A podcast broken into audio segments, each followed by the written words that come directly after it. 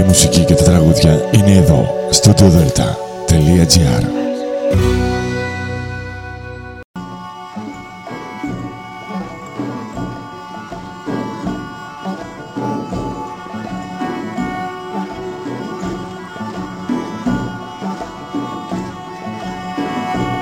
Καλή σας ημέρα κυρίες και κύριοι. Είναι η εκπομπή «Μύθοι και πολιτισμοί» με τη Γεωργία Αγγελή. Ζωντανά από το στούντιο Δέλτα, το ραδιόφωνο της καρδιάς μας.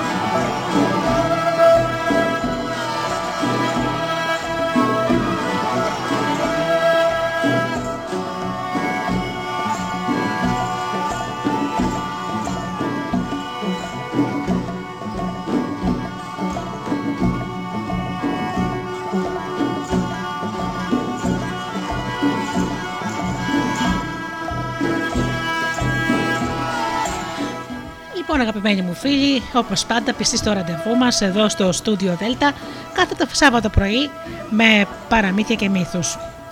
Σήμερα θα σας διαβάσω ε, ιστορίες ε, Σοφίας της Ανατολής «Οι λαοί μιλάνε» του Λάκη Παπά. Πρώτα όμως να καλημερίσω όλους τους φίλους που μας υποστηρίζουν με την αγάπη τους.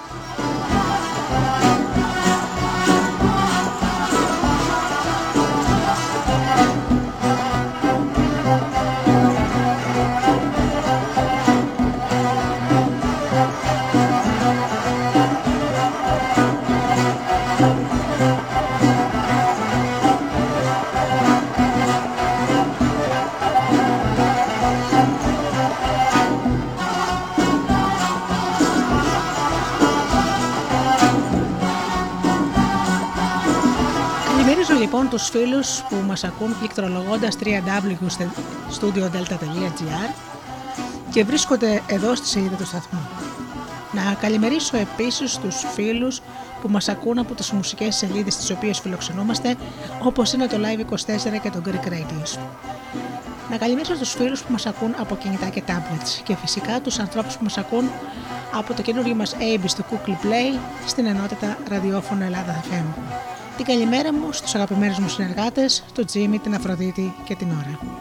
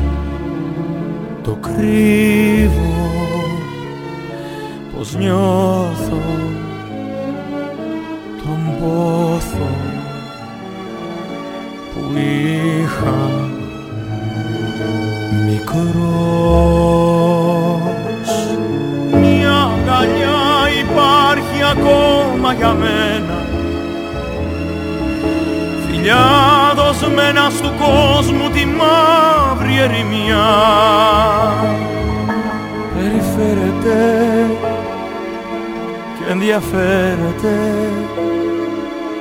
ένας έρωτας με ρομφέα φανερώνεται και ενσαρκώνεται σαν μια άνοιξη. Τελευταία υπερθέαμα στο στερέωμα ένας έρωτας μαδιά χέρια μες στα πόβροχο ανυπόγραφο ένα γράμμα σου απ' τα αστέρια. Πετάω κοιτάω. Πιο μέσα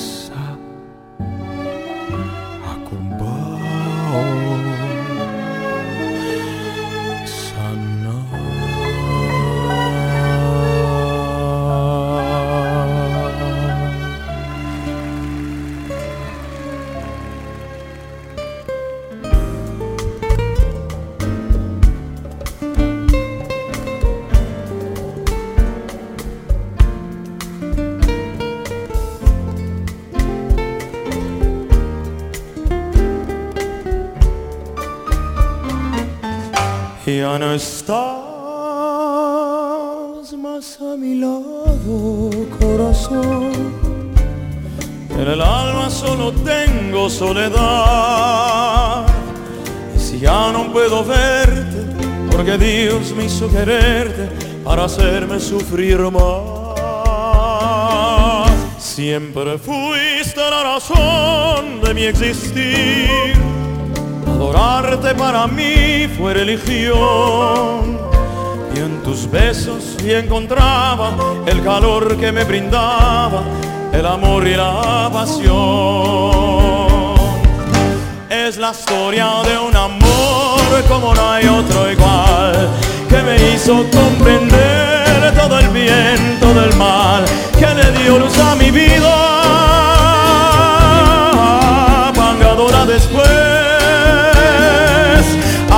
Ay, qué vida tan oscura, sin tu amor no viviré. Ya no estás más a mi lado, corazón. En el alma solo tengo soledad. Si ya no puedo verte, porque Dios me hizo quererte para hacerme sufrir más.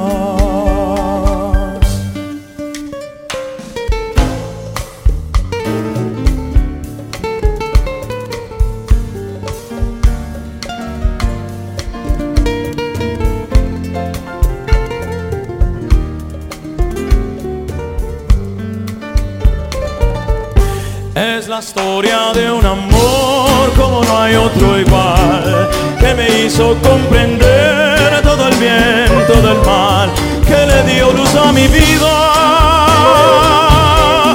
apagándola después.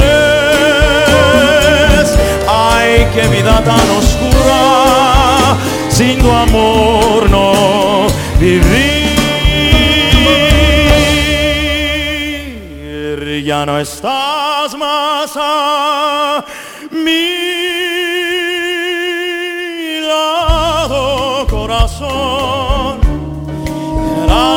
solo tengo soledad. Y si ya no puedo verte, porque Dios me hizo quererte para hacerme sufrir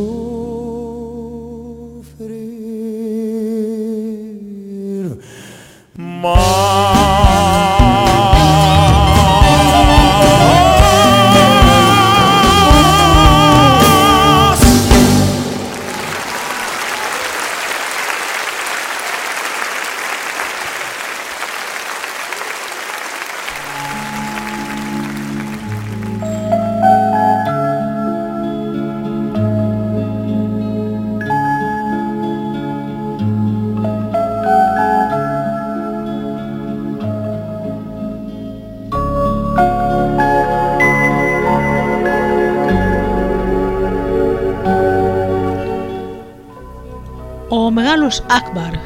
Κουρασμένος από τα θέλεγγυρα του χαραμιού, βαριεστημένος από τους στίχους των ποιητών και ζαλισμένος από τις σοφίες των σοφών, στράφηκε στον νιοφερμένο γέρο Σαφίκ που αλήτευε γυρίζοντας από χώρα σε χώρα και του είπε «Αν αληθεύει ότι ξέρεις τόσα όσα η φήμη σου έφερε στην χώρα πριν από τον ερχομό σου, πες κάτι» που να είναι αληθινά ωραίο, μα η ομορφιά του να μην έχει το άγγιγμα της διαφθοράς.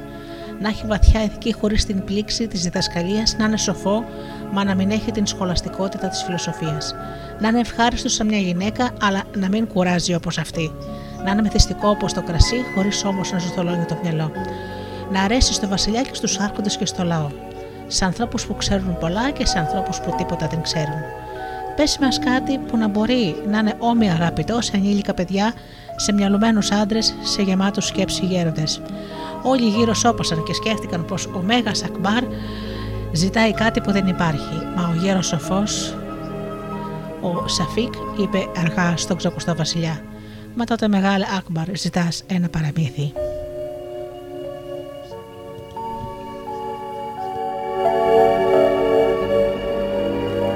Ιστορία από το Ιράκ.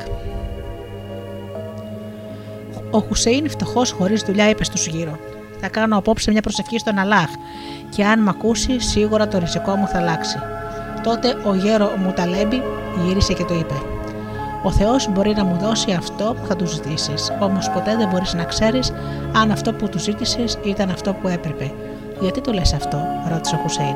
Άκου λοιπόν μια παλιά ιστορία για τον Αλή και σίγουρα θα καταλάβεις. Οι επιθυμίε του Αλή. Ανάμεσα στο πλήθος που κυκλοφορούσε στην 60η Βαγδάτη, την έντοξη πρωτεύουσα του Χαλιφάτου των Αβασιδών, ήταν και ο Αλής. Ούτε άρχοντας ήταν ο Αλής, ούτε πλούσιος. Ένας από τους πολλούς τους φωκαράδε ήταν που γύριζε στην αγορά προσπαθώντας να βρει τρόπο να γεμίσει την κοιλιά του, πράγμα που σπάνια κατάφερνε.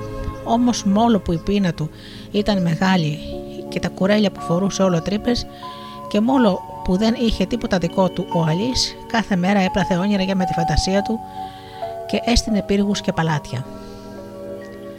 Έβλεπε τα λαμπρά παλάτια της Βαγδάτης, τους πλούσιους άρχοντες και εμπόρους με τις φανταχτερές στολές και ξεχνώντας την κακομεριά του, οραματιζόταν ότι γίνεται όμοιος με αυτούς.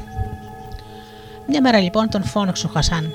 Αλή, η αγορά δεν έχει σήμερα να μας δώσει τίποτα. Τι λες, πάμε στους σκουπιδόλακους να ψάξουμε, πα και έχουν τίποτα που να αξίζει. Πάμε, είπε ο Αλή. Σε λίγο είχαν χωθεί μες στα σκουπίδια και τα ανακάτευαν με προσοχή. Εκεί που ανακάτευε άχρηστα πράγματα, ο Αλή είδε ένα χαρτί. Το τράβηξε. Ήταν ένα ποίημα. Θυμήθηκε τα λόγια του σοφού. Η λάμψη και από το πιο λαμπρό πετράδι είναι τίποτα μπροστά στη λάμψη ενός ωραίου στίχου. Έσκεψε πάνω στο χαρτί και με τα λίγα που ήξερε διάβασε με δυσκολία. Τάχα και ποιος δεν ζήλεψε τη ζωή του ήρωα Αλή. Έτρωγε πλάι στο βασιλιά από το ίδιο πιάτο. Είχε κοντά του τις πιο εκλεκτές και ωραίες γυναίκες, και όταν πέθανε, όλος ο λαός ήταν γύρω του. Ο Αλή ξάπλωσε πάνω στα σκουπίδια. Μάλιστα σκέφτηκε, αυτή είναι η ζωή, όχι σαν τη δική μου. Δες μου ωραίο Αλή. Και αυτός Αλής και εγώ Αλής. Και σιγά σιγά ξεχάστηκε να φαντάζεται τις λεπτομέρειες της ζωής του ήρωα που ήμνησε ο ποιητής. Καμιά φορά ο Χασάν, κουρασμένος, τον πλησίασε. Τι ξαπλώνεις, τι ξάπλωσες Αλή. Αν έβγαινε έτσι το φαΐ, κανείς δεν θα είχε παράπονα. Βρήκα ένα ποίημα, Χασάν. Τα ποίηματα είναι καλά. Στη χώνεψη. Άμα όμως δεν φας, η αξία τους είναι πιο μικρή και από το τίποτα.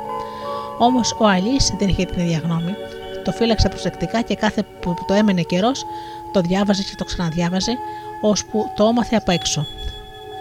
Διαρκώς γύριζε τους στίχους στο μυαλό του και το έγινε καημός, μαράζει και πάθος, μη βλέποντας όμως άλλο τρόπο να μοιάσει και αυτός του Αλή, του ήρωα, όπως όλοι οι απελπισμένοι στράφηκε στον Αλάχ.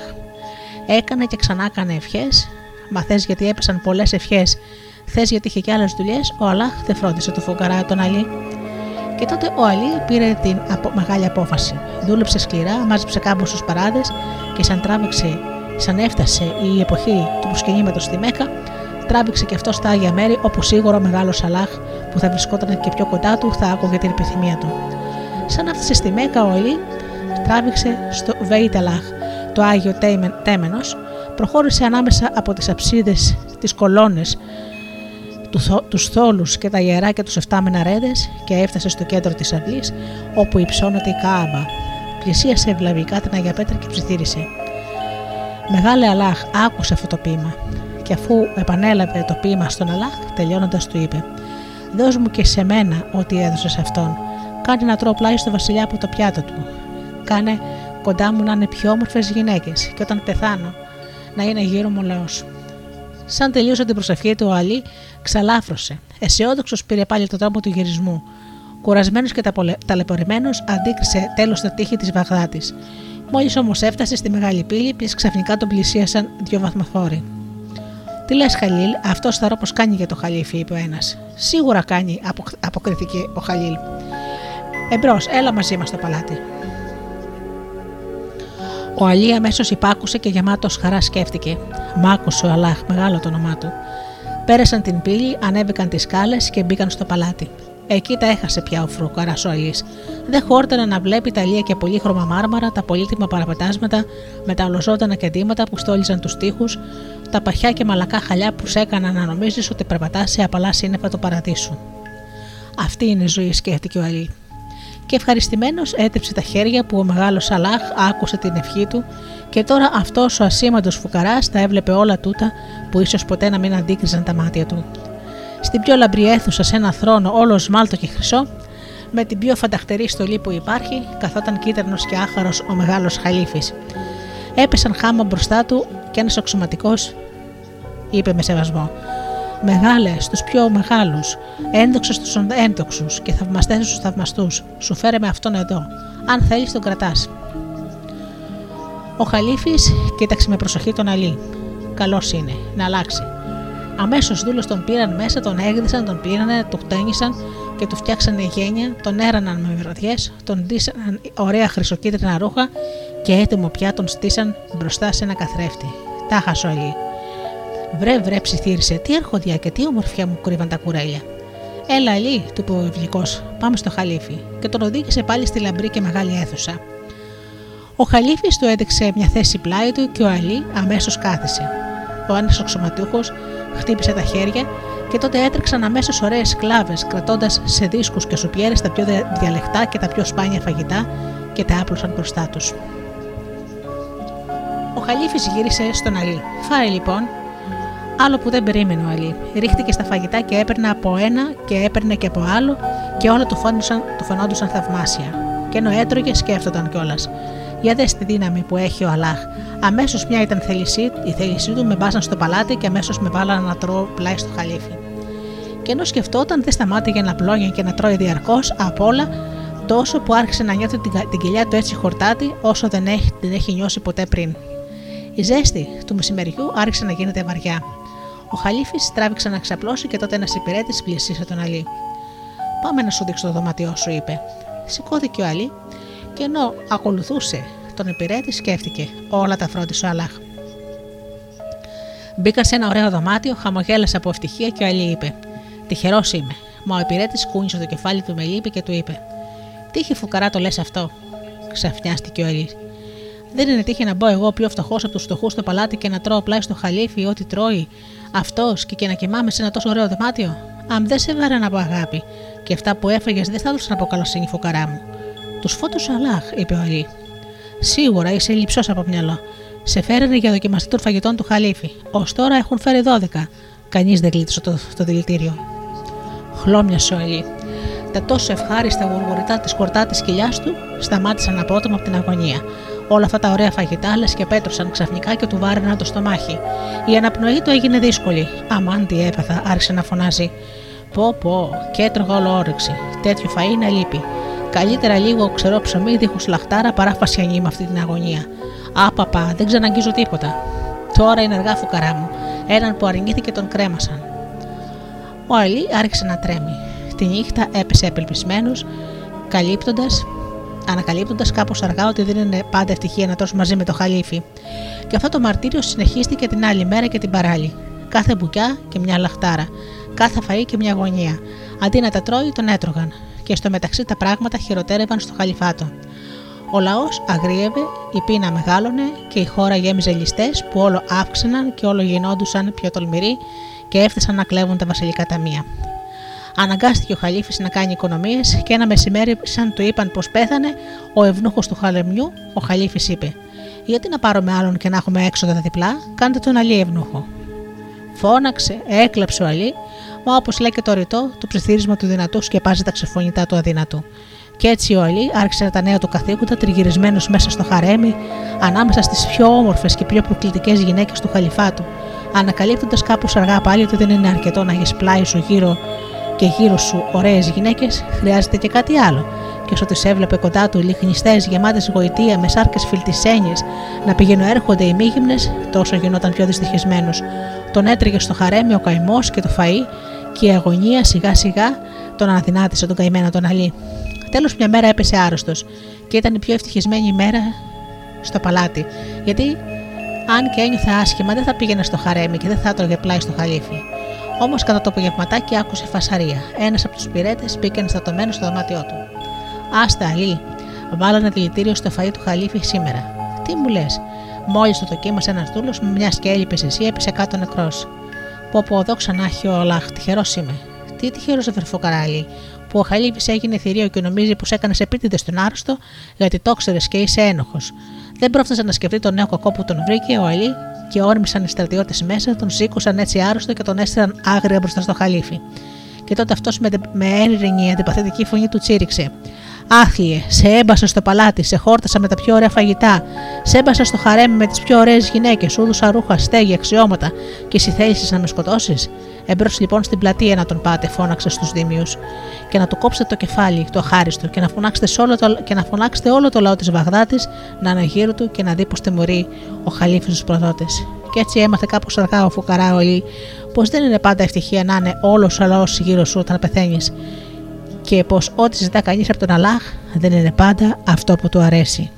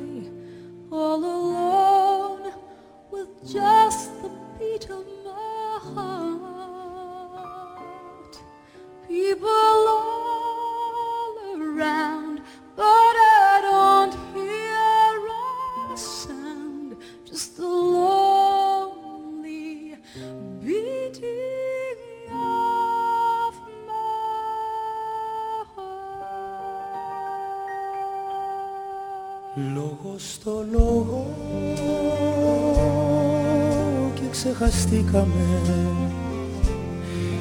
Μας πήρε ο πόνος και νυχτωθήκαμε. Σβήσε το δάκρυ, Σβήσε το δάκρυ. Με το μαντίλι σου. Με το μαντίλι σου. Να πιω τον ήλιο. Να πιω τον ήλιο. Μέσα από τα χείλη σου Σβήσε το δάκρυ. Σβήσε το δάκρυ. Με το μαντίλι σου. Να πιω τον ήλιο. μέσα από τα χείλη σου. Μην το ρωτάς στον ουρανό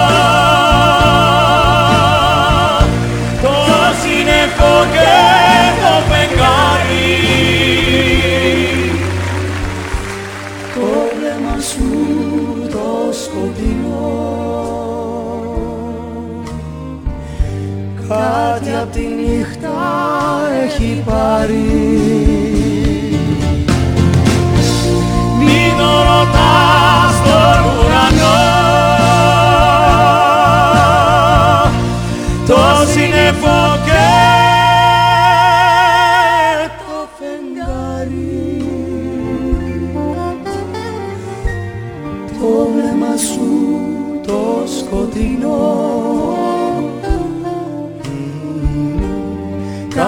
听你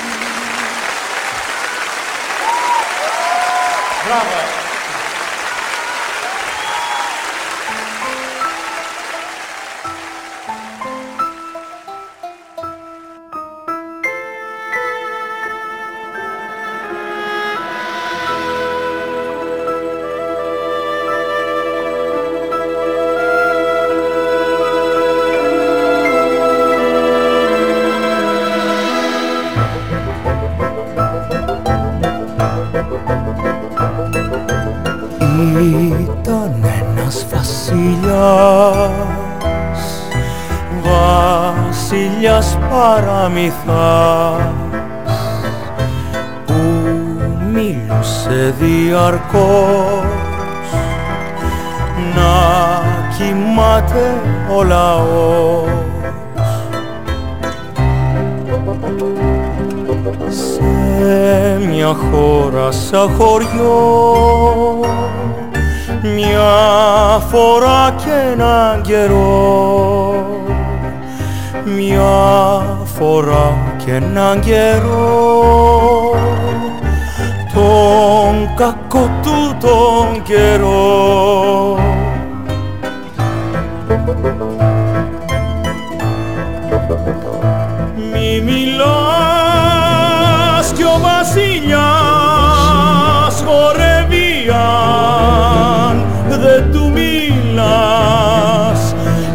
σιωπή είναι χρυσός όταν σωπαίνει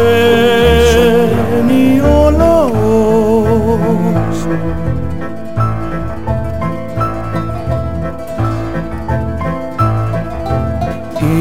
Ήρθε κάποια μέρα που κάποιος που ήταν αλεπούς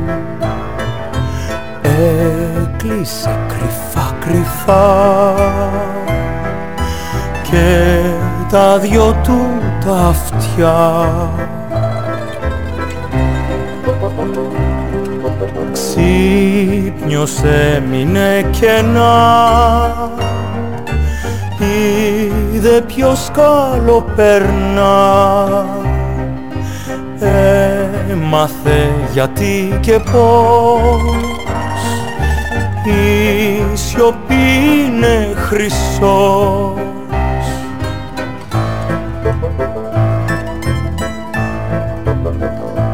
Μη μιλάς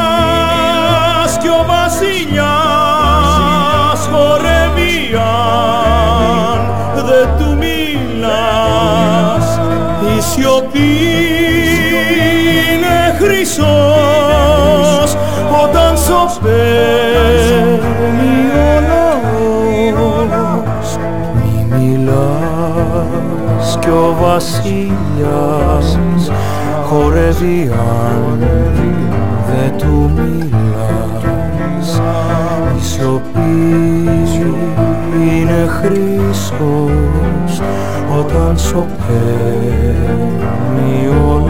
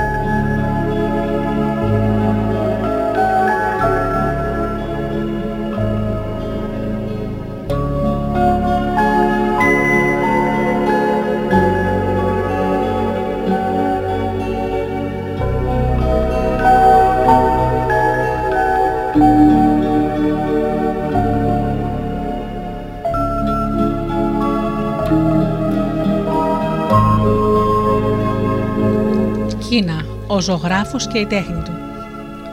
Τι εξαίσιο χάρισμα η ζωγραφική. Με λίγες πινελε- πινελιές να ζωντανεύει σε ένα τοπίο, ένα φυτό ή ένα ζωντανό.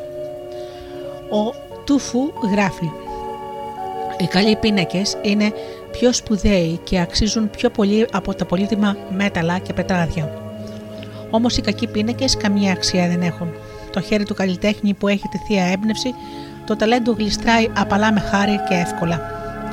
Ξεχωρίζει και διαλέγει από τη φύση αυτό που έχει ομορφιά, που τη χαρακτηρίζει και αφήνει το περιττό, το άσχημο, το διάφορο. Ένας ωραίος πίνακας είναι όπως ένα ωραίο σύντομο ποίημα. Λίγες γραμμές στο ένα, λίγες λέξεις στο άλλο, αλλά πολύ αίσθημα και στα δυο πολύ ψυχή και πολύ βάθος. Ζωγράφοι υπάρχουν άπειροι, σαν τα άστρα, αλλά οι ζωντανοί ζωγράφοι είναι πολύ σπάνιοι. Λένε πως ο θαυμαστός ζωγράφος Κου Κάι Τσίχ ερωτεύτηκε μια γειτονοπούλα, τη Χω Αμό, που όμως δεν του έδινε σημασία. Τότε ο Κου Κάι Τσίχ τη ζωγράφησε τόσο τέλεια που αν έβλεπε στον πίνακα και την ίδια, σίγουρα θα έλεγες ότι η γνήσια είναι στον πίνακα και η ψεύτικη στη ζωή. Όπως ο Κου Τάι Κου Κάι Τσίχ βήθησε στην άσπροχη καρδιά της ένα καρφί, και τότε το καρφί πονούσε τη Χώα, τη Χώα Μο, τη ζωντανή. Γιατί ο πόνος μπερδευόταν και δεν ήξερε ποια είναι η φυσική και ποια είναι η φτιαχτή. Εν τω μεταξύ, η Χωαμό όμως, που η καρδιά της πόνεσε, ερωτεύτηκε τον ζωγράφο και αυτός έβγαλε το καρφί από τη ζωγραφιά και έζησαν ευτυχισμένοι. Αλλά τώρα θα σας πω για ένα παλιό ζωγράφο, τον Λιέχ Άι, που σήμερα είναι αδύνατο να βρεις παρόμοιο. Για τούτο μόνο σας λέω για να δείτε τη μεγάλη αξία του. Ο Λιέχ Άι μπορούσε να τραβήξει μια γραμμή 300 μέτρα μάκρους και να είναι τόσο ίσια όσο και οι ακτίνες του ήλιου και ακόμα μπορούσε με το στόμα φτύνοντας χρώματα να πετύχει ζωγραφιές τόσο τέλειες που άλλοι δεν θα μπορούσαν ποτέ να πετύχουν με τα χέρια. Μια μέρα λοιπόν ένας πλούσιος έμπορο έφτασε στο σπίτι του ζωγράφου. Θέλω μοναδική Λίεχ Άι, του είπε, ένα πίνακα που θα παριστάνει δύο πεταλούδες. Τότε θα μπορούσες να τον, ε- πότε θα μπορούσες να τον έχεις έτοιμο; και τι ζητάς. Τότε, αφού σκέφτηκε λίγο, ο Λιέχ Άι απάντησε: Εντυμότατε κύριε, θέλω δύο χρόνια καιρό και στο να, να στον ετοιμάσω. Μα δεν είναι πολύς χρόνος υπέροχη ζωγράφη, δύο χρόνια. Αξιότιμε άρχοντα, μην ξεχνάτε ότι τα έργα που δεν σέβονται το χρόνο δεν τα σέβεται και ο χρόνος. Ό,τι γίνεται χωρίς σκόπο, δίχως σκόπος σβήνει. Και η τιμή ζωγράφη, χίλια χρυσά εντυμότατε. Τόσα πολλά. Μα πώς κρίνεις ότι είναι πολλά, χωρίς να δεις το έργο σω όταν το δεις να διαπιστώσεις ετοιμότατε ότι το, ποσό, το ποσό που ζητάω είναι ασήμωτο για το έργο που θα πάρεις. Καλά, λάμπρα ζωγράφε, σου αφήνω τα μισά χρήματα τώρα και σε δύο χρόνια παίρνοντας το έργο θα σου αφήσω τα υπόλοιπα. Έβαλε λοιπόν, έβγαλε λοιπόν ο έμπορος τα λεφτά, τα άφησε στο τραπέζι και έφυγε. Οι κερασιές ανθίσαν δύο φορές και ο έμπορος ξανάρθε στο ζωγράφο. Καλημέρα, λαμπρέ Λιεχάη. Καλημέρα, τι ζητάς εντυμότατα, κύριε; Πώς, ξέχασες κιόλας τη συμφωνία μας, δεν σου έδωσα, δεν σου παρήγγειλα δύο πεταλούδες και δεν σου έδωσα και 500 χρυσά προκαταβολή. Ο ζωγράφος στάθηκε σκεφτικό για λίγο. Α, ναι, βέβαια, είχα ξεχάσει τη μορφή σου εντυμότατε. Όχι όμως και τη συμφωνία, αμέσως. Και ο σύγκριτο ζωγράφος Ιεχ Άι πήρε ένα πινέλο και μπρος στα κατάπληκτα μάτια του εμπόρου, με λίγες ελάχιστες γραμμές, σχεδίασε δύο θαυμάσιες πεταλούδες. Ορίστε το έργο, τιμότατε κύριε. Και τότε ο έμπορος γεμάτος απορία του είπε: Μα γιατί θαυμάσαι η Εχάη, αφού ήταν τόσο εύκολο για σένα να μου ζητήσεις δύο χρόνια προθεσμία και τόσο μεγάλη αμοιβή. Εντυμότητε σου ζήτησα δύο χρόνια καιρό ακριβώς γι' αυτό, να εξασκηθώ τόσο ώστε να μπορέσω να κάνω κάτι τέτοιο. Και ζήτησα τόσο λεφτά, όχι για αυτό που σου δίνω, μα για την προσπάθεια καιρού να το πετύχω.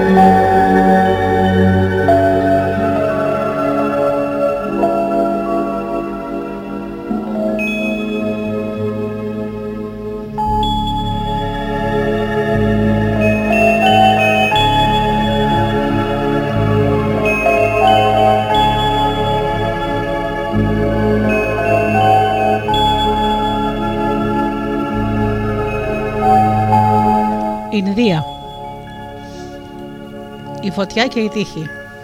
Ανάστατη η πολιτεία του Μαντράς. Οι κάτοικοι δεν έκλεισαν μάτι. Όλη τη νύχτα έτρεχαν πάνω κάτω να σβήσουν τη φωτιά που φόντωσε ξαφνικά και αγκάλισε το αρχοντικό του τσιχάν. Μα του κάκου. Οι φλόγες, σαν πεινασμένα θεριά, με χιλιάδες φλογισμένα νύχια, άρπαξαν, ξέσκισαν, καταβρόχθησαν το πλούσιο σπίτι. Τρέξανε πιο σβέλτοι να γλιτώσουν τα πράγματα, μα η φωτιά λίγα άφησε να τις ξεφύγουν. Οι άνθρωποι κοίταζαν γυ- γύρω με δέος και σεβασμό την τρομερή κόκκινη πληγή που χυμούσε και αγκάλιαζε σαν πύρονο κύμα το κάθε τι. Το τύλιγε με τις πορφυρένιες φλόγες, του δίνε μια εφωτεινή υπερκόσμια όψη, το έκανε να, στριγι... να τη στριφογυρίζει σαν κάτι το ζωντανό και έπειτα το εγκατέλειπε ξερό, κατάμαυρο άχαρο, χωρίς ζωή, χωρίς ομορφιά. Τι άγρια φωτιά, ψιθύρισε κάποιος.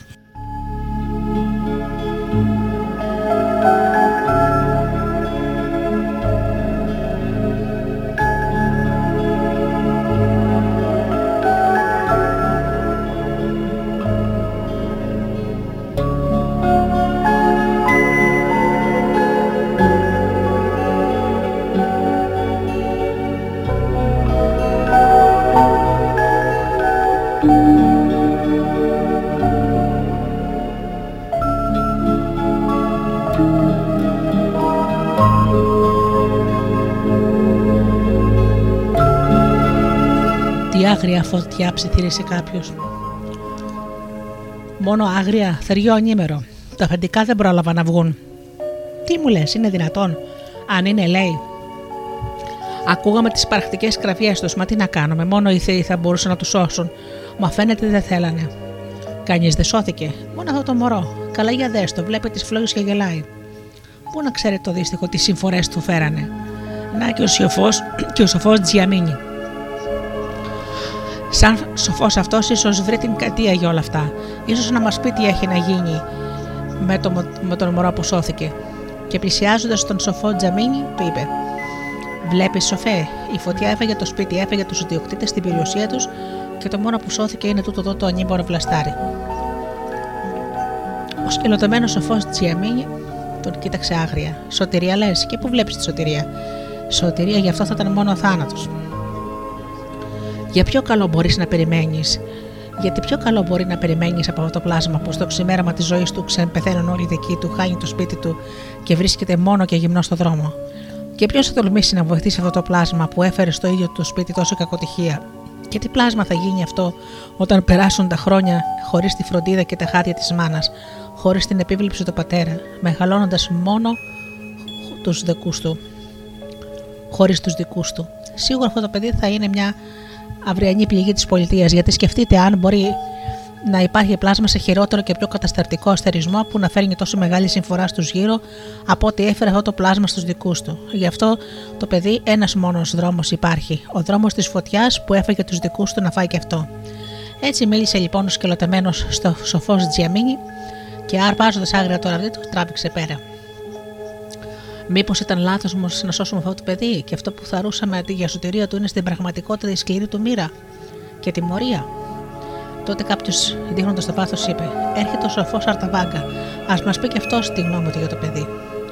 Όλοι συμφώνησαν. Ένας πλησίασε τον σοφό Αρταβάγκα και του είπε: Βλέπεις σοφέ, όλα τα άφηγε φωτιά. Ακόμα και τους ιδιοκτήτες. Το μόνο που σώθηκε είναι αυτό το μωρό. Αλλά μπορεί τάχα να υπάρξει πιο άτυχο παιδί. Ο σοφός Αρταβάγκα γύρισε σε αυτόν και του είπε: Άτυχο λε ένα παιδί που γλίτωσε από αυτή τη μανιασμένη φωτιά που έφερε τόση καταστροφή. Μα τότε πιο λες τυχερό. Έχασε βέβαια τους γονείς του, μα όλοι στην πόλη που ξέρουν και έζησαν αυτές τις τραγικές ώρες που οι γονείς του βρήκαν το σκληρό θάνατο, δεν θα τρέξουν πρόθυμα όλοι να βοηθήσουν σε κάθε ανάγκη το φώτο το γιο, το βλαστάρι, που οι Θεοί έδειξαν τόση φροντίδα γι' αυτό. Και όλοι θα νιώσουν το μα μαδρά για αυτό το πλάσμα στοργή και αγάπη σαν να είναι δικό τους παιδί. Και όπου και αν πάει θα τους αρνηθεί, θα του αρνηθεί κανείς το φαγητό, τον ύπνο ή όποια βοήθεια, όταν ξέρουν τον τρόπο που έχασε τους γονείς του. Όπως οι φλόγες δεν άγγιξαν ούτε την τρίχα του, έτσι και κάθε ατυχία δεν μπορεί να αγγίξει αυτό το παιδί, που σίγουρα είναι το πιο τυχερό παιδί στην πολιτεία μας. Και είμαι σίγουρος ότι οι Θεοί, μιας και το έσωσαν τώρα, και στο μέλλον θα κάνουν το ίδιο και θα του προσφέρουν πάντα όσα οι Θεοί δίνουν σε αυτούς που τους ξεχωρίζουν. Γι' αυτό με το λυπάστε. Όμως οι ευνοϊκοί αστερισμοί το βοήθησαν τώρα και είναι το μόνο που επέζησε από μια τέτοια καταστροφή. Έτσι είναι σίγουρο ότι και στο μέλλον, σε κάθε αναποδιά, σε κάθε ανομαλία, τα άστρα και οι Θεοί θα στέκουν πάντα στο πλάι του γιατί σίγουρα το ευνοούν. Και κανείς δεν μπορεί να αμφιβάλλει γι' αυτό μέσα στην σημερινή εύνοια. Βλέπω πλούτη και επιτυχία σε αυτό το παιδί. Βλέπω δόξα και τιμές. Βλέπω ευτυχία. Βλέπω πάνω του όλα τα αγαθά της ζωής. Και δεν υπάρχει πιο ευτυχισμένο παιδί, ούτε πιο τυχερό, όχι μόνο σε αυτή την πολιτεία, μα σε όλες τις πολιτείες της γης. Αυτά είπε ο σοφός Αρταβάγκα και τράβηξε στον δρόμο του.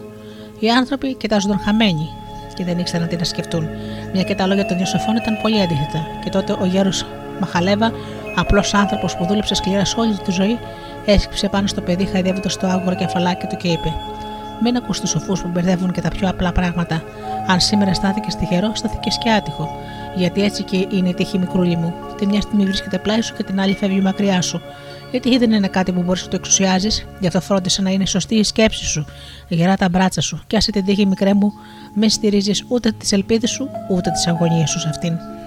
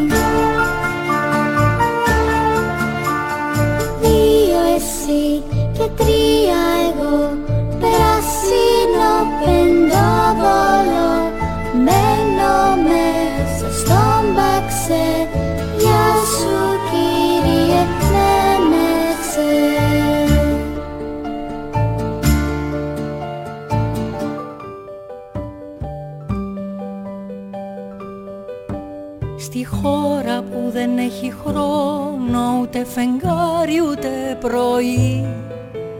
Σαν φαναράκι φεγγει μόνο ψεύτικο σπίτι από χαρτί. Κι είναι γεμάτο απ' το όνειρά μου ας είναι πάντοτε αδιανό. Σαν κάστρο στο χαλί της άμμου υψώνεται στον ουρανό Σκεπή δεν έχει μήτε πόρτα μόνο παιχνίδια κατοικούν. Κι όταν οι κούκλες βγαίνουν βόλτα οι λύπες πάνε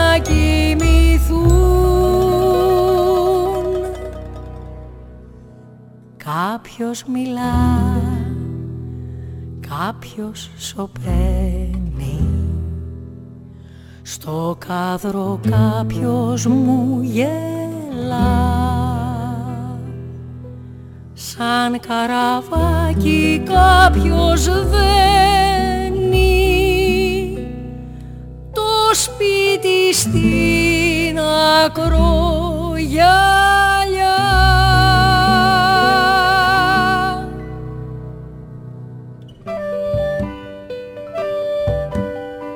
παραμύθια του θυμάμαι και με μια κόκκινη κλωστή.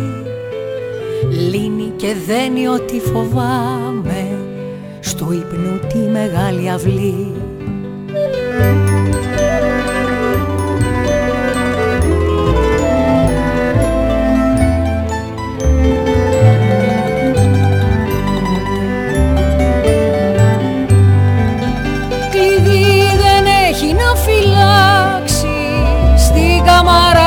μυστικά.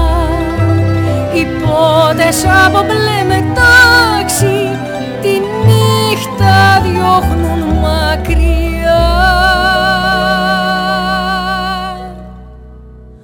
Κάποιος μιλά, κάποιος σωπαίνει.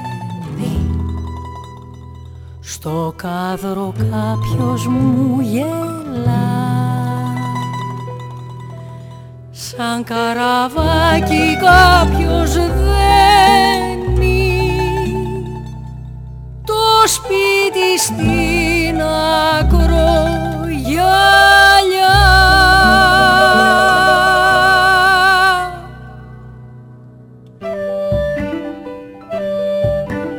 Βλέπει τον άλλον τα ταξίδια, βλέπει που τρέχουν βιαστικοί.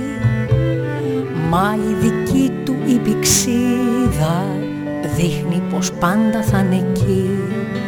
Στη χώρα που δεν έχει χρόνο ούτε φεγγάρι ούτε πρωί. Ένα σπιτάκι φέγγει μόνο αυτό που ήμουνα παιδί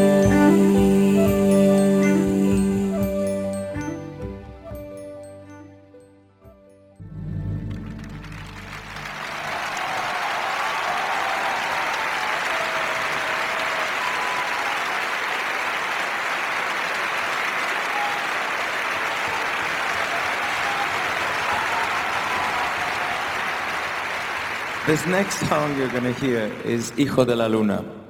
It's about this young boy who was left at the top of a mountain to die, only to be saved by the moon who cradled it and raised it as its own child.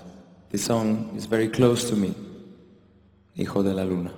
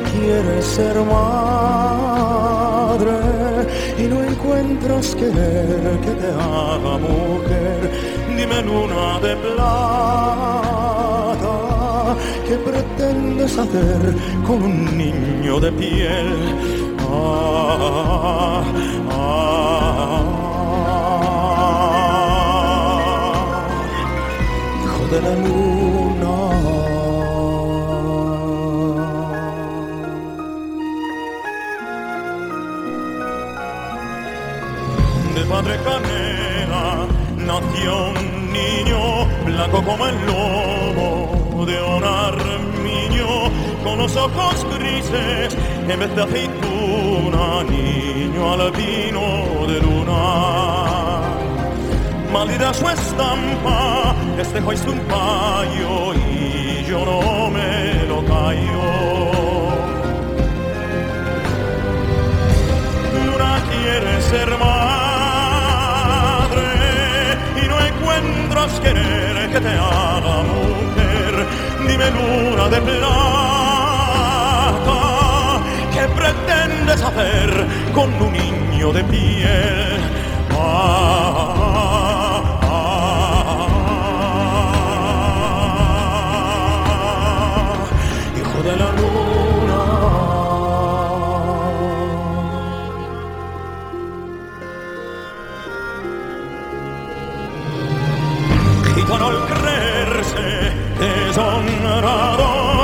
fa su mujer cuchillo en mano de que eres el hijo me has engañado fijo y de muerte la hirió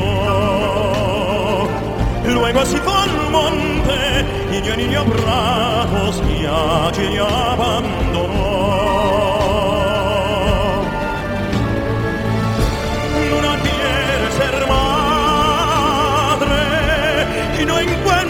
querer que te haga mujer. Dime luna de plata, ¿qué pretendes hacer con un niño de piel? Ah, ah, ah,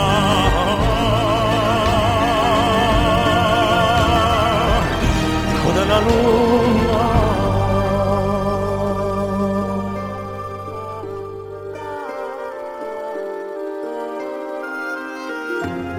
Noches que haya luna llena, será porque el niño esté de buenas. Que si el niño llora, menguará la luna para hacerle una cuna. Y si el niño llora, menguará la luna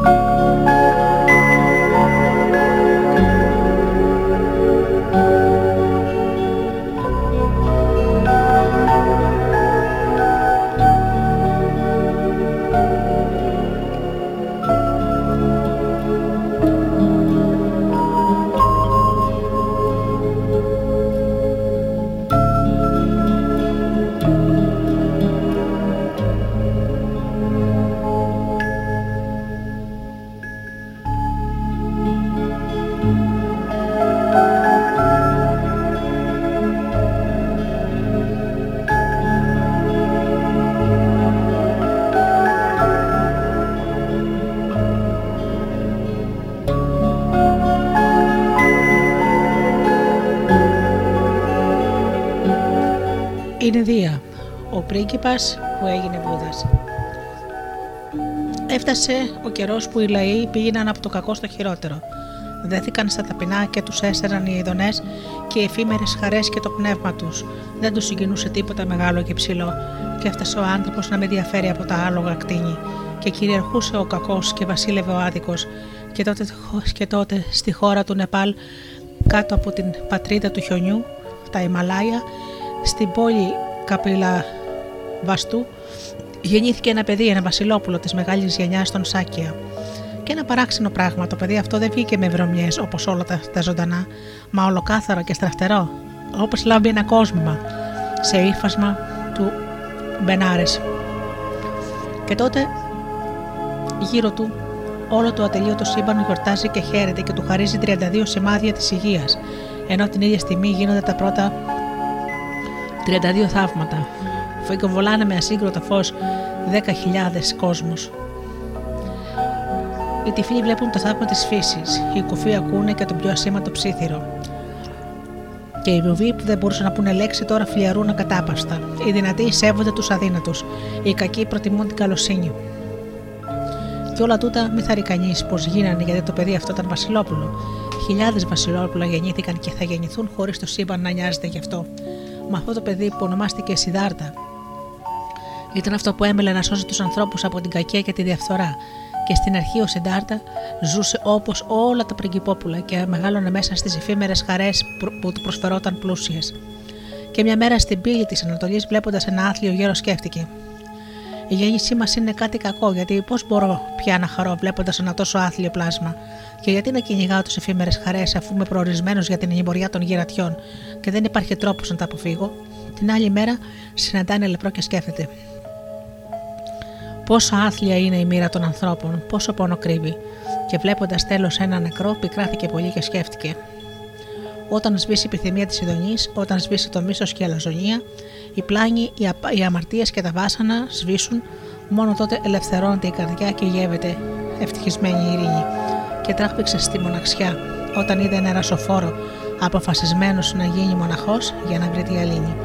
Εφτά χρόνια αγωνίστηκε να νικήσει τη σάρκα και το κορμί του για να βρει την αλήθεια. Και μια νύχτα, ενώ καθόταν πάνω στο δέντρο της γνώσης, ένα φως πλημμύρισε την ψυχή του και απέναντι η σοφία έλαμψε στο μυαλό του, χαρίζοντας τη μεγάλη αλήθεια.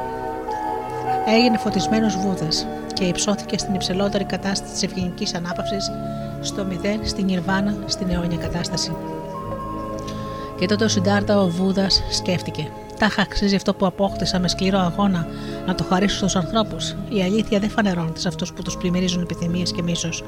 Μας στα παρακάλια του βράχμα ο, Βα, ο Βούδας αποφασίστηκε να διδάξει. Α ανοίξετε σε όλους η πύλη της αιωνιότητας. Αυτός που έχει αυτιά, ακούσει το λόγο μου και ας πιστέψει. Και ο μεγάλος Σεντάρτα Βούδας διαλέγει τον Μπενάρες για, για την πρώτη μιλία του. Και όταν το πλήθο μαζεύτηκε γύρω του, είπε: να ποια είναι η άγια αλήθεια για τον πόνο. Πόνος είναι η γέννηση και πόνος στα γερατιά. Πόνος η αρρώστια, πόνος ο θάνατος, πόνος η ένωση, με ό,τι δεν αγαπάς. Πόνος είναι οι επιθυμίες σου που δεν πραγματοποιούνται, πόνος η αδικία. Να ποια είναι η αγία αλήθεια για την αιτία του πόνου. Πηγάζει από την ακόριστη τύψα της ζωής που κυλάει ασταμάτητα με δόλωμα την απόλαυση και τη λιγανία από, τη, από γέννηση σε γέννηση. Να ποια είναι η άγια αλήθεια για να σβήσει ο πόνος, να σταματήσει αυτή η δίψα για ζωή με την απάρνηση της ζωής. Και το πλήθος άκουγε εγωιτευμένο το μεγάλο Βούδα, καθώς πανί λευκό που δεν έχει καμιά καθαρσία ποτίζεται ακέραιο από τη βαφή. Και μόλις και η πόλη Μπενάρες αγιάζεται από την παρουσία του, από τα λόγια του, από τα, άγια, από τα άγια βήματά του και τον Μπενάρε γίνεται άγια πόλη και σε αυτήν από τότε στρέφουν ευλαβικά το βλέμμα τους οι πιστοί. Και τότε ο Σουντάρτα Βούντα διδάσκει ασταμάτητα την αλήθεια και η άγια διδαχή του απλώνεται πάνω στη γη και την πλημμυρίζει και όταν στα 80 χρόνια νιώθει πως τον πλησιάζει ο θάνατος, λέει στους μαθητές του: Παλέψτε, φίλοι μου, γιατί όλα κινδυνεύουν στη γη. Σε τρεις μήνες θα μπω στην Ιρβάνα.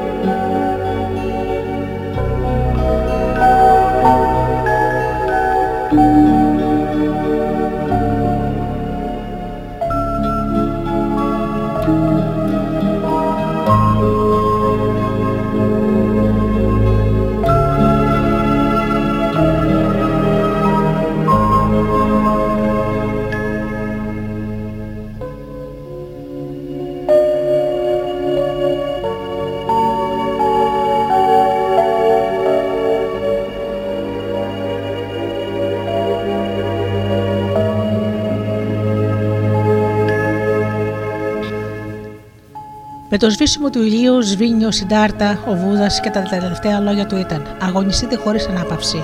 Και τότε άρχισε να βρέχει ο ουρανός, χιλιάδες λουλούδια, οι πνοές ανέμων σκόρπισαν κάθε λογή αρώματα και μια εξαίσια μουσική πλημμύρισε την πλάση.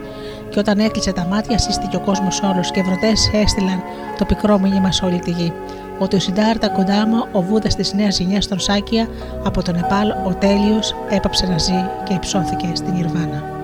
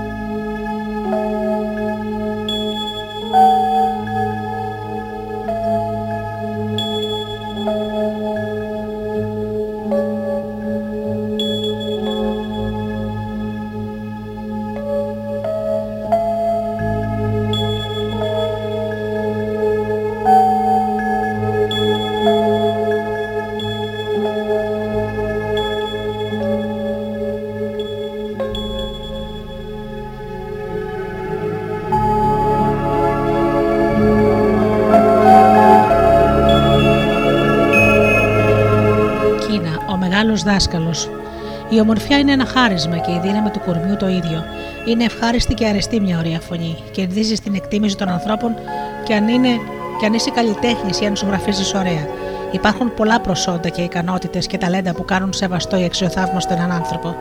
Τα χαρίσματα αυτά είναι σαν άστρα, σαν στον απέραντο ουρανό, και η λάμψη τους είναι γλυκιά και ευχάριστη. Αλλά όπως σβήνουν όλα τα άστρα άμα ξεπροβάλλει ο ήλιος, έτσι και όλες οι ανθρώπινες αρετές, όλα τα ανθρώπινα προσόντα σβήνουν όταν εμφανίζεται ο σεφός άνθρωπος. Γιατί η σοφία είναι ο ήλιος των χαρισμάτων και το φεγκοβόλημά της φέρνει πάνω στους ανθρώπους καρπούς.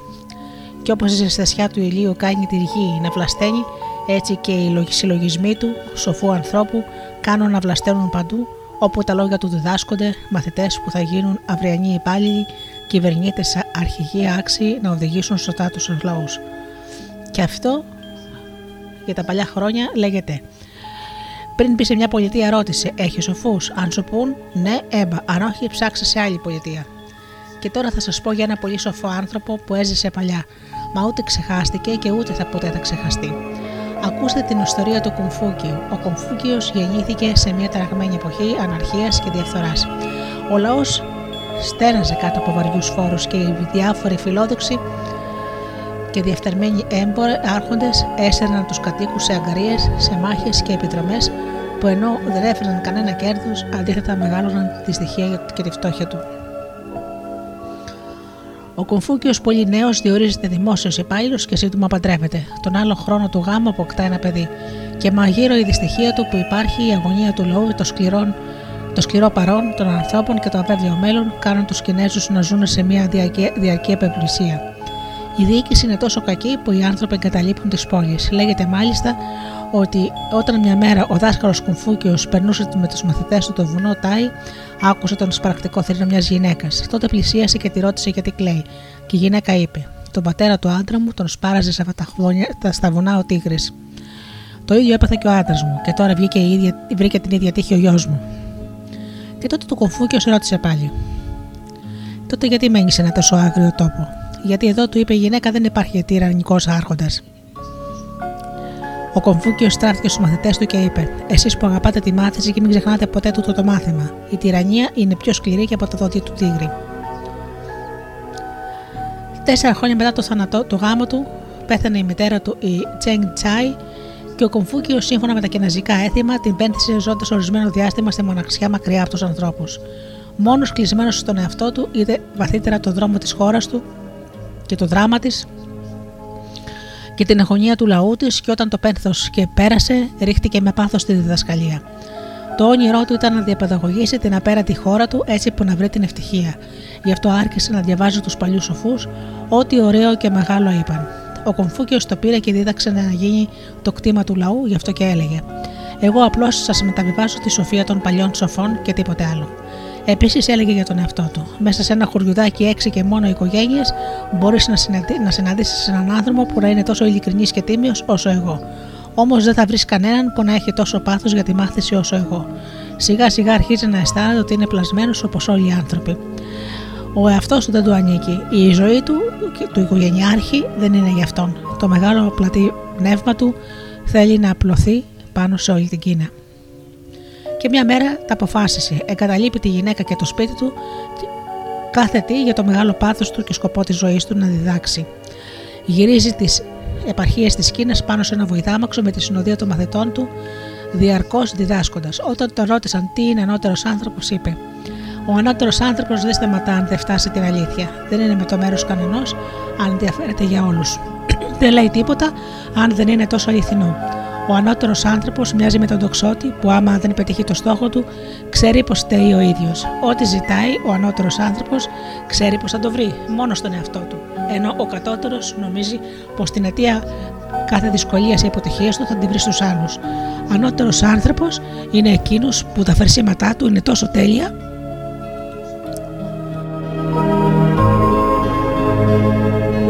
ώστε να χαράζουν ένα δρόμο που γίνεται παράδειγμα και μπορούν να τον ακολουθούν όλες οι γενιές που, έχουν, που θα έρθουν μετά. Φέρεται έτσι που η διαγωγή του γίνεται υπόδειγμα για όλες τις γενιές. Όμως σιγά σιγά ο Κομφούκιος αρχίζει να αισθάνεται πως δεν φτάνει μόνο η διδαχή, έξω από την θεωρία υπάρχει και η εφαρμογή και γι' αυτήν αγωνίζεται τώρα. Να βρει έδαφος, να εφαρμόσει ό,τι διδάσκει. Αναζητάει ένα άρχοντα που να το εμπιστευτεί τη διοίκηση του κράτους του. Όταν ο ηγεμόνας του Τσι τον ρώτησε πότε είναι καλή η διοίκηση μιας χώρας, ο Κομφούκιο είπε: Η διοίκηση μιας χώρας είναι καλή όταν ο άρχοντας είναι άρχοντας και υπουργός είναι υπουργός. Όταν ο πατέρας είναι πατέρας και το παιδί είναι παιδί. Όταν σταματήσουμε να λέμε άρχοντα αυτόν που δεν είναι αληθινά άρχοντας, όταν θα πάψουμε να ονομάζουμε πατέρα αυτόν που δεν, που δεν έχει ούτε σεβασμό, ούτε εμπνέει εμπιστοσύνη ενός πατέρα, και όταν πάψουμε να λέμε γιο αυτόν που δεν έχει τα χαρίσματα του γιου, τότε, μόνο τότε, οι άνθρωποι θα μπορέσουν να βάλουν τέρμα στις αδικίες που κρύβονται πίσω από τις λέξεις. Ο Λάο Τσε, ο, μεγάλος, ο άλλος μεγάλος φιλόσοφος της Κίνας, είχε πει «Σε αυτόν που είναι καλός να φέρεσαι με καλοσύνη και σε αυτόν που είναι κακός να το φέρεσαι όμοια σαν να είναι καλός με καλοσύνη.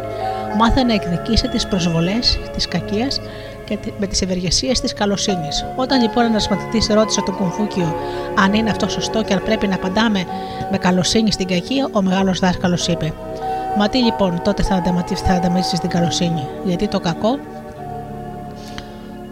για το κακό υπάρχει δικαιοσύνη. Στην καλοσύνη πρέπει να απαντάμε με καλοσύνη. Ο άρχοντας του Τσέν Κουγκ ρώτησε τον μεγάλο δάσκαλο Κουμφού, Κουμφούκιο πως πρέπει να διοικείται μια χώρα και αυτός απάντησε πρέπει πρώτα να φροντίσεις να έχεις προμήθειες σε τρόφιμα. Δεύτερον, να μην σου λείπουν εφόδια πολέμου, ώστε να είσαι πάντα έτοιμος να υπερασπιστείς τη χώρα σου. Και τρίτον, να έχεις την εμπιστοσύνη του λαού σου. Και αν είσαι αναγκασμένος να παραιτηθείς από κάποιο από τα τρία, πρέπει να εγκαταλείψεις. Ποιο θα πρέπει να εγκαταλείψεις; Ο Κομφούκιος είπε: Τα εφόδια πολέμου. Και τότε ο Τσέγκ Τσούγκ τον ρώτησε πάλι: Αν είσαι υποχρεωμένος να διαλέξεις ένα από τα δύο που μένουν, ποιο θα αρνηθείς πρώτα, την προμήθεια σε τρόφιμα ή την εμπιστοσύνη του λαού; Και ο δάσκαλος είπε: Να αρνηθεί τις προμήθειες σε τρόφιμα. Ο θάνατος ήταν πάντα η μοίρα των ανθρώπων. Αλλά αν ο λαός δεν έχει πια εμπιστοσύνη στον αρχηγό του, τότε χάρατε η πίστη, η ελπίδα.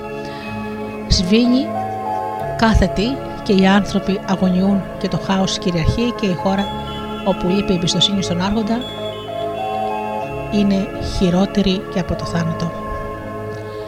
Επιτέλους ήρθε η μέρα που το όνειρο του Κουμφούκιου έγινε πραγματικότητα. Ο Τίνκο, ο ηγεμόνο του Λου, θαυμάζοντας το πνεύμα του, τον πήρε κοντά του και του έδωσε αξιώματα και τον έκανε σύμβουλό του.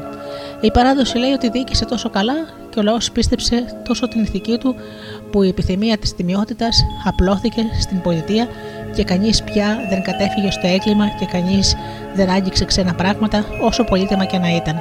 Και ας βρισκόταν ξεχασμένος στον δρόμο, εκτός κι αν μάζευε να τα επιστρέψει σε αυτούς που τα έχασαν. Τα κινέζικα χρονικά λένε: Η ατιμία και τότε και η διαφθορά δια, δια, και κρύφτηκαν. Η νομοφροσύνη και η καλή πίστη έγινε το χάρισμα στους άντρες, η αγνότητα και η υπακοή στις γυναίκες. Οι ξένοι έρχονται από τις γειτονικές χώρες. Ο Κομφούκιος έγινε το είδωλο του λαού. Όμως δυστυχώς Όπως κάθε τι ωραίο, έτσι και αυτή η κατάσταση δεν κράτησε πολύ. Η ατιμία και η διαφθορά δεν χάθηκαν, απλώς περίμεναν την ώρα τους. Ο διεφθαρμένος υπουργός του ηγεμόνα Τσίπου μίσησε την επιτυχία του Κομφούκιου, έστειλε τον άρχοντα του, τον άρχοντά του Λου στον Τίνκ, που η αδυναμία του ήταν οι γυναίκες, ένα, ένα δώρο διαφθοράς. 80 ωραία και προκλητικά κορίτσια γυμνασμένα στον έρωτα και μουσικούς γλωτιού. Ο άρχοντας Τίνκ παρασύρθηκε και η διαφθορά άρχισε πάλι να κυριαρχεί. Τότε πικραμένο ο δάσκαλος για την καταστροφή του έργου του αποφάσισε να εγκαταλείψει τα αξιώματα και να φύγει, γιατί όπως είχε πει ο ίδιος, αυτό που με απασχολεί δεν είναι πώς να έχω ή να μην έχω μια θέση, αλλά πώς να καταφέρω να την αξίζω.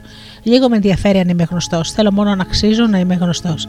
Και πικραμένο άφησε τη χώρα του Λου που τόσο αγωνίστηκε για να την κάνει μια ευτυχισμένη χώρα και έφυγε βάζοντας το πικρό συμπέρασμά του.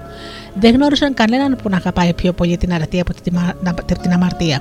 Και αφού περιπλανήθηκε 13 χρόνια, ξαναγύρισε στη χώρα του Λου και ασχολήθηκε το υπόλοιπο της ζωής του με την πλήρωση της ε, μελέτης των κλασικών συγγραφέων της Κίνας. Μια φορά λοιπόν ένας κυβερνήτης είπε περίφερα στο Κομφούκιο: Επέβαλα στη χώρα μου τόσο τη δικαιοσύνη που αν ένας πατέρας εκλείψει, ο ίδιος ο γιος του θα τον καταδώσει. Ο Κομφούκιος γύρισε στον κυβερνήτη και του είπε: Θα προτιμούσε να μην βρεθεί κλέφτης παρά να τον καταδώσει ο γιος του πατέρα του. Κάποτε ο Κε Κιάνγκ είπε στον Κομφούκιο: Θα, θα συμφωνούσες τάχα με ένα κυβερνητικό σχέδιο που θα θανάτωνε τους ανήθικους για το καλό των ηθικών; Και τότε ο Κομφούκιο είπε: Μα γιατί στα κυβερνητικά σας σχέδια σκέφτεσαι το φόνο; Έλεγε: Γελιέσαι αν νομίζεις ότι η αρετή είναι μακριά. Ζήτησέ την και θα τη δεις στο πλάι σου. Ακόμα έλεγε: Φυλάξου νέο από τη σάρκα, άντρα από τους καβάδε, γέρος από τη φιλαργυρία. Αν πετύχεις και ανέβεις ψηλά, μην πατάς αυτούς που βρίσκονται κάτω. Αν αποτύχει και βρίσκεσαι κάτω, μην κολαγεύει αυτούς που στέκουν ψηλά. Είναι πολύ δύσκολο να βρεθεί ένας άνθρωπος μετά από τριών χρονών σπουδές να μην είναι καλύτερος από πριν. Και κάποιος είπε, για κάποιον είπε: Νέος στάθηκες άμυαλος, άντρας δεν έκανες τίποτα. Τώρα που γέρασες, θέλεις να μην πεθάνεις. Γιατί; Και ο κάποιος ρώτησε: Τι γνώμη έχεις για το θάνατο; Ζω τόσα χρόνια και δεν σχημάτισα γνώμη για τη ζωή, όσο και αν προσπάθησα. Αν λοιπόν δεν μπόρεσα να σχηματίσω γνώμη για τη ζωή που γνώρισα, πώς είναι δυνατόν να σχηματίσω γνώμη για το θάνατο που μου είναι τελείως άγνωστος; Ακόμα έλεγε: Μην προσπερνάτε εύκολα τον άνθρωπο που όλοι αγαπούν. Μην προσπερνάς επίσης εύκολα τον άνθρωπο που όλοι μισούν. Δεν συνάντησε κανέναν που να αγαπάει την αρτία όσο την ομορφιά. Βάσει της ηθικής φιλοσοφίας, η φράση Μην κάνεις τους άλλους ό,τι δεν θέλεις να σου κάνουν, αργότερα την απέδωσε με μία μόνο λέξη, αμεβαιότητα. Γενικά, ο Κομφούκιος πίστευε πως η βάση για την καλή διοίκηση, όπως και για τον καλό χαρακτήρα, είναι η ειλικρινία. Οι άνθρωποι που κυβερνούν με την τίμια και διήθικη ζωή τους πρέπει να είναι παράδειγμα για το λαό. Καλή διοίκηση είναι να έχεις την ικανότητα να τοποθετήσεις τους ανθρώπους που πρέπει να που πρέπει στη θέση που τους αξίζει. Ο Άρχοντας θα πρέπει ακόμα να λιγοστέψει την απολυτέλεια στις αυλές των αξιωματούχων, στα μεγάλα πλούτη και μικρό, σε μικρό αριθμό ανθρώπων, γιατί η συγκέντρωση του πλούτου σε λίγους είναι δυστυχία για το λαό.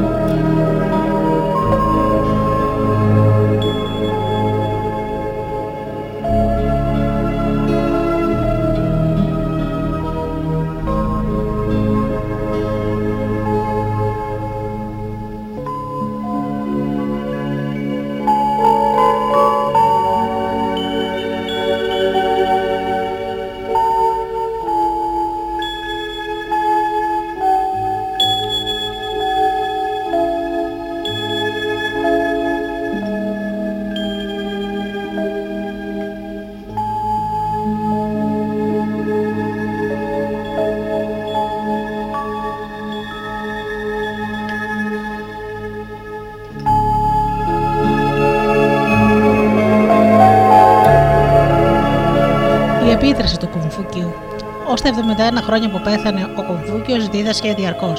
Σε αυτόν οφείλεται η εξάπλωση της μόρφωσης στην Κίνα. Στάθηκε ο πατέρας της μαθήσεως των Κινέζων.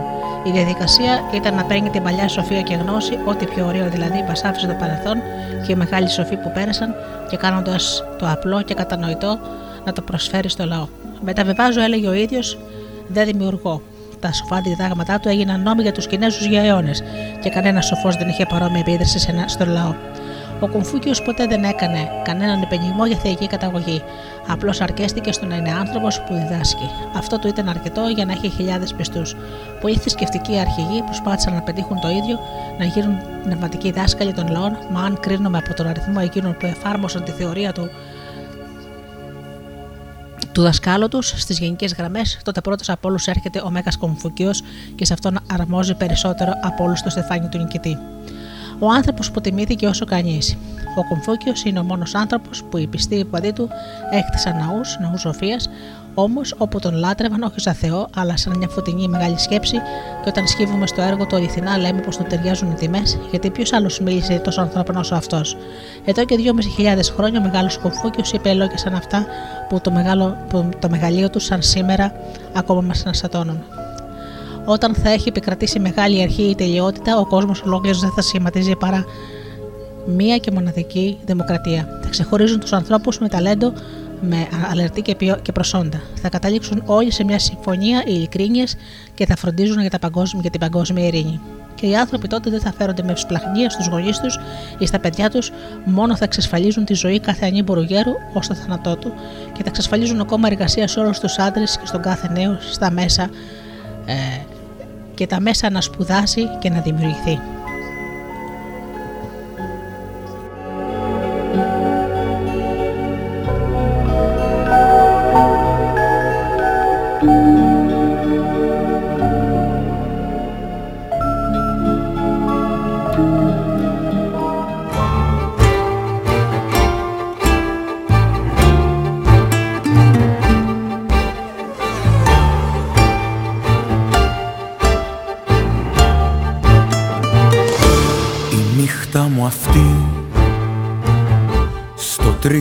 Σου αυτή σκουλαρίκι. Σε παίρνω αγκαλιά Μα γεύση παλιά καταδίκη.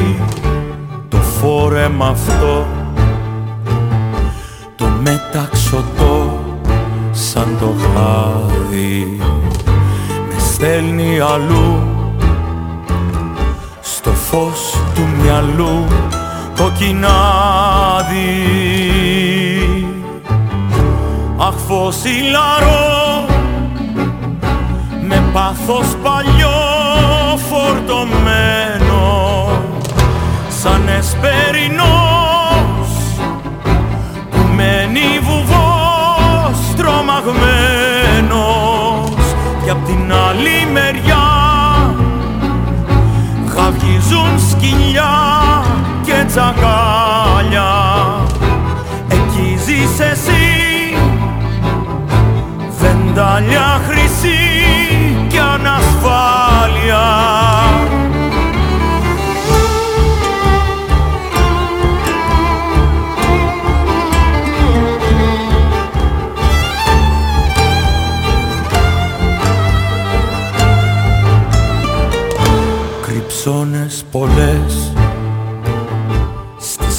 άδειες σπηλιές με τους ψεύτες. Εκεί ζεις εσύ κορμί και κρασί και καθρέφτες. Η νύχτα μου αυτή στο τρίπιο σου αυτή σκουλαρίκι. Σε παίρνω αγκαλιά μα η γεύση παλιά καταδίκη. Αχ φωσιλαρό με πάθος παλιό φορτωμένο σαν εσπερινό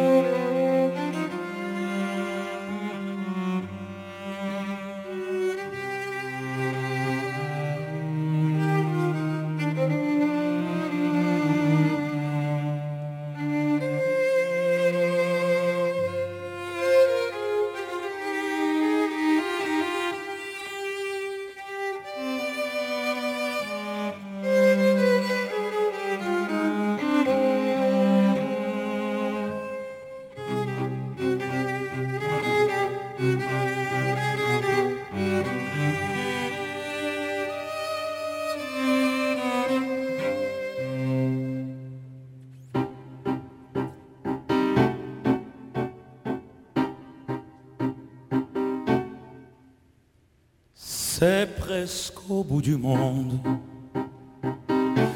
ma barque vagabonde, errante au gré des l'onde, m'y conduisit un jour, l'île est toute petite, mais la fée qui l'habite, gentiment nous invite à en faire le tour. Yukali, c'est le pays de nos désirs. Yukali, c'est le bonheur, c'est le plaisir. Yukali, c'est de où l'on quitte tous les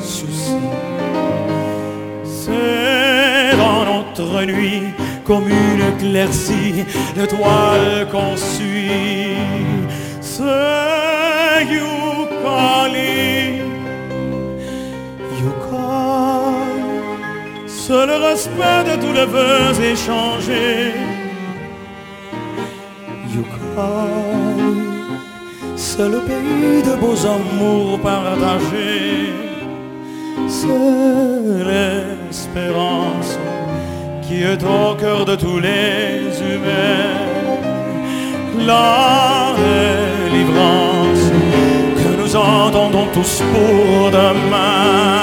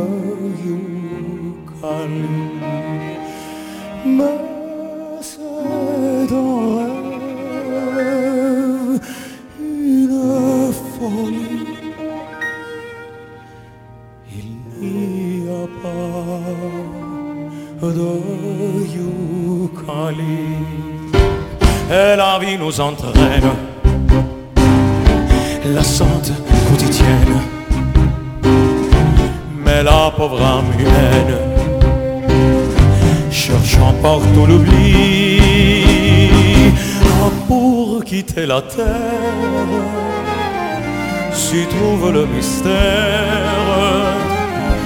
où nos rêves se tairent en quelques Yukali.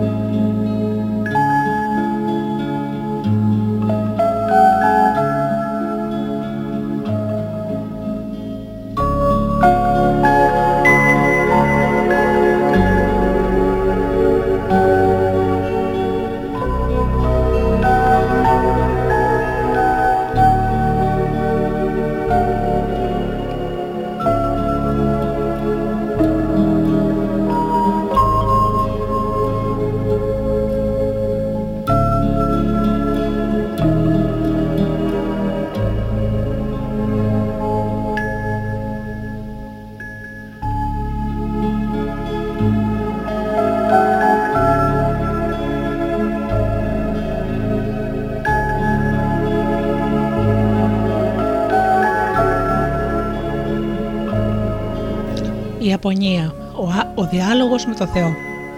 Και είπε ο δημιουργός τον πρώτο άνθρωπο: Σε έφτιαξα και τώρα πήγαινε, είσαι ελεύθερος. Και είπε ο άνθρωπος: Τι εννοείς είμαι ελεύθερος; Μπορώ να περπατήσω άνετα πάνω στις θάλασσες, να περάσω ασφαλής μέσα από τις φλόγες της φωτιάς, να μπω ήσυχος, χωρίς όπλα, στη ζούγκλα, να μείνω στην παγωνιά της νύχτας δίχως φόβο και ακόμα μπορώ να ζήσω αιώνια. Το δημιουργός είπε: Όχι, δεν μπορείς να περπατήσεις στη θάλασσα γιατί θα βουλιάξεις και θα πνιγείς. Αν περάσεις άοπλος στη ζούγκλα θα σε φάνε τα θηρία. Αν μείνεις στην παγωνιά της νύχτας θα παγώσεις και να ζήσει αιώνια δεν μπορείς.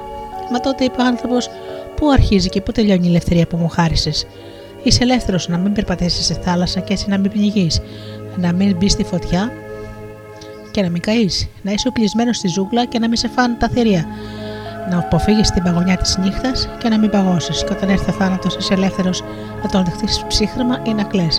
Μα ποιος είναι ο λόγος, είπε ο άνθρωπος, να αποφεύγω το θάνατο, αφού αυτός είναι σίγουρα το τέρμα. Γι' αυτό ακριβώς, είπε ο δημιουργός.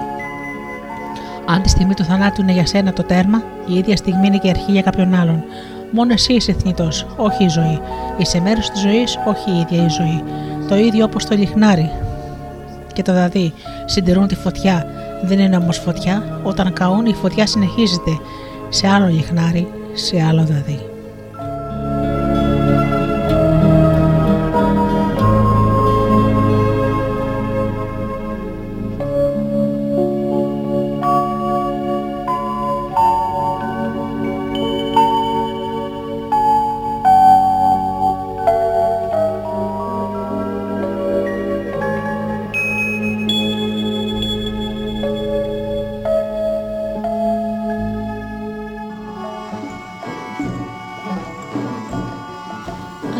Μου φίλοι, η εκπομπή Μύθοι και Πολιτισμοί με τη Γεωργία Αγγελή έχει φτάσει στο τέλος της. Ευχαριστώ θερμά για αυτές τις ε, δύο ώρες που ήμασταν εδώ μαζί στο Studio Delta. Ανανεώνω το ραντεβού μας για το επόμενο Σάββατο στις 10 το πρωί όπως πάντα. Έως τότε φίλοι μου σας εύχομαι να περνάτε καλά, να είστε καλά και αγαπήστε τον άνθρωπο που βλέπετε κάθε μέρα στον καθρέφτη. Καλό σας απόγευμα.